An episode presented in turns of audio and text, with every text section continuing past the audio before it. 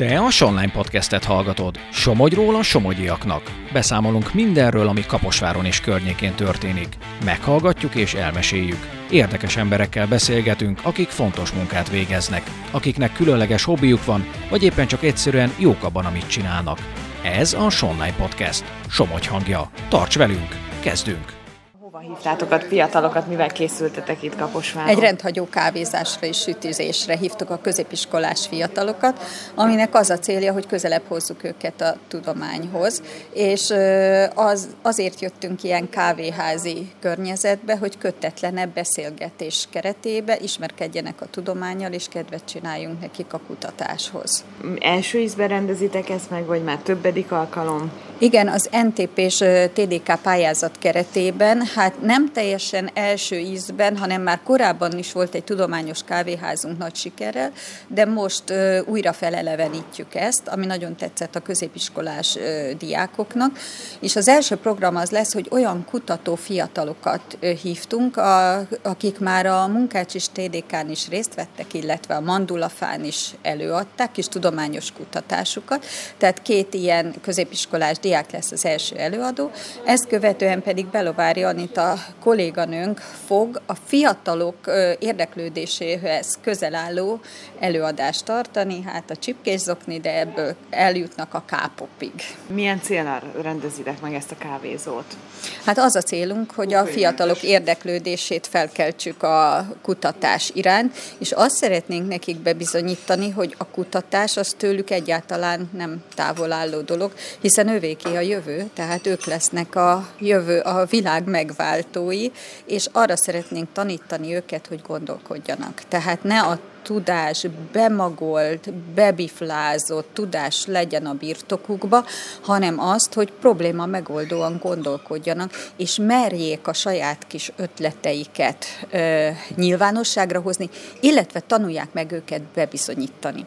Nálunk a kutatás akkor is eredményes, ha nemleges eredménnyel zárul, mert gondolkodott, felfedezett, kutatott, és utána már elindít egy gondolkodásmódot, hogy azt hogy lehet tovább továbbvinni.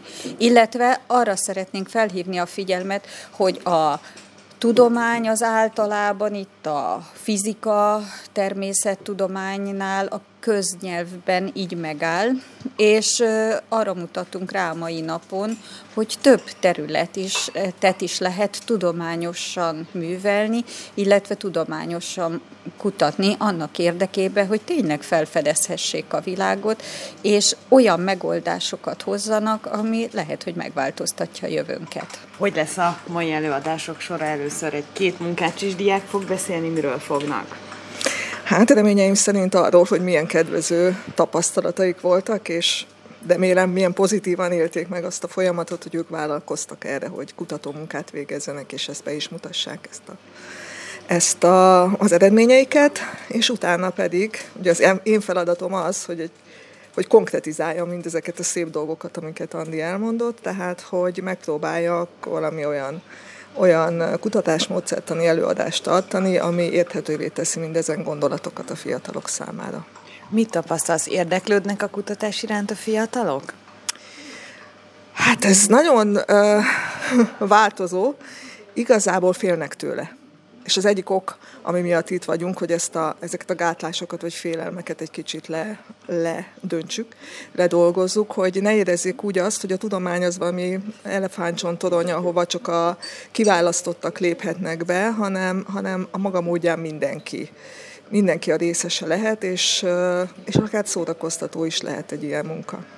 Szóba került itt a Munkácsi TDK dolgozatok, akár a Mandulafa verseny, hogy sok tehetséges fiatallal találkoztatok, akik mondjuk merték is megmutatni magukat, köztük is lesznek itt, közülük is lesznek itt. Igen, lesznek ketten, akik, akik elmesélik a tapasztalataikat.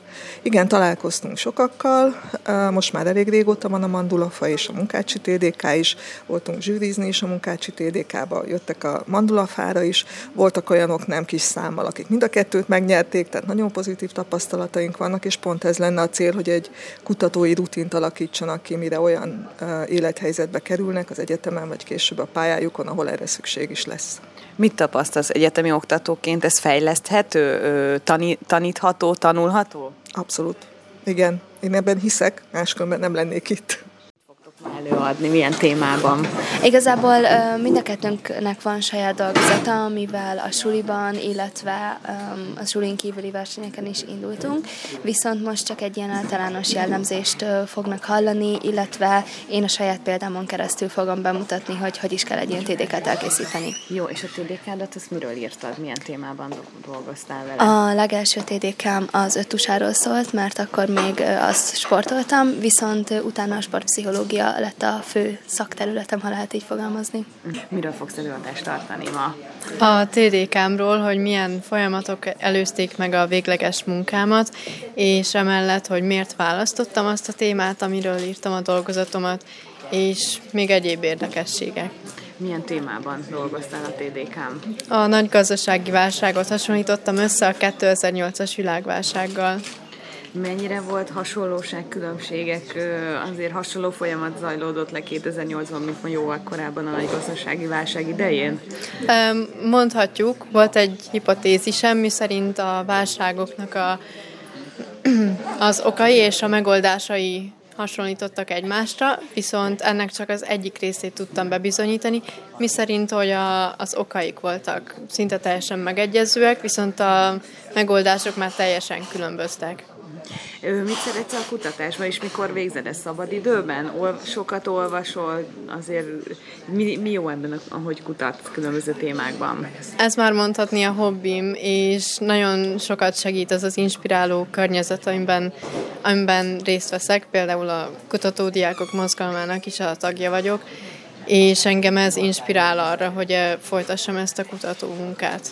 Ez akár a jövőbeli tanulás szempontjából is fontos lehet, akár itt, hogyha egyetemre mész, arra is jó lehet a kutatás? Egyértelmű, bizonyára, sőt, szerintem még felnőttként is fogok ezzel foglalkozni. Te a Online Podcastet hallottad. Tarts velünk legközelebb is. További érdekes tartalmakért lapozd fel a Somogyi hírlapot, olvasd a sonline.hu-t, kövess minket a Facebookon és a TikTokon is. Helyi tartalmakért hallgasd a Hírefem a 97.5 frekvencián.